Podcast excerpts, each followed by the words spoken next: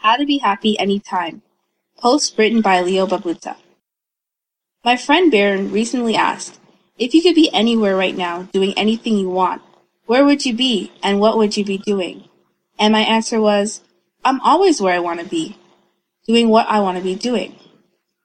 I've noticed that in the past, like many people, I was always wishing I was doing something different, thinking about what I would do in the future, making plans for my life to come, reading with jealousy about cool things other people were doing.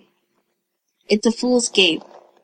Many of us do this, but if you get into the mindset of thinking about what you could be doing, you'll never be happy with what you actually are doing.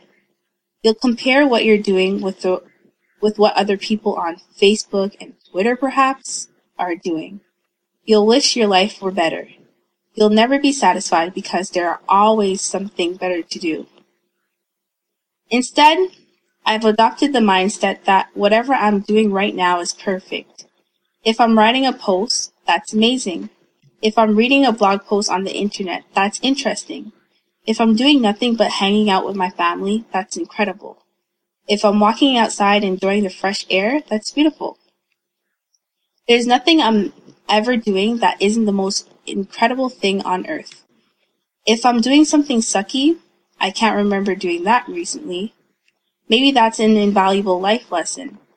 If I'm with someone boring or obnoxious, it's a life, life lesson in patience or empathy or in learning to other to understand people better. The now mindset in practice. Let's say you're washing the dishes. You wouldn't rather be having a delicious meal instead or talking with your best friend? Sure, those things are great. But if they're only better, but they're only better if you believe they're better. And more importantly, the comparison is totally unnecessary. Why should you compare what you're doing now, washing dishes, with anything else? Wouldn't almost anything lose out if you compare it to something you like more? Will you ever be happy with what you're doing if you're always if you always compare it with something you like more? Washing dishes can be as great as anything else, if you decide to see it that way. You're in solitude, which is a beautiful thing. If you do it mindfully, washing dishes can be a, can be pleasant as you feel the suds and the water on your hands, in your hands. Pay attention to the dish and its textures. Notice your breathing and thoughts. It's meditation. It's quiet. It's lovely. You can say the same of anything. Driving to work?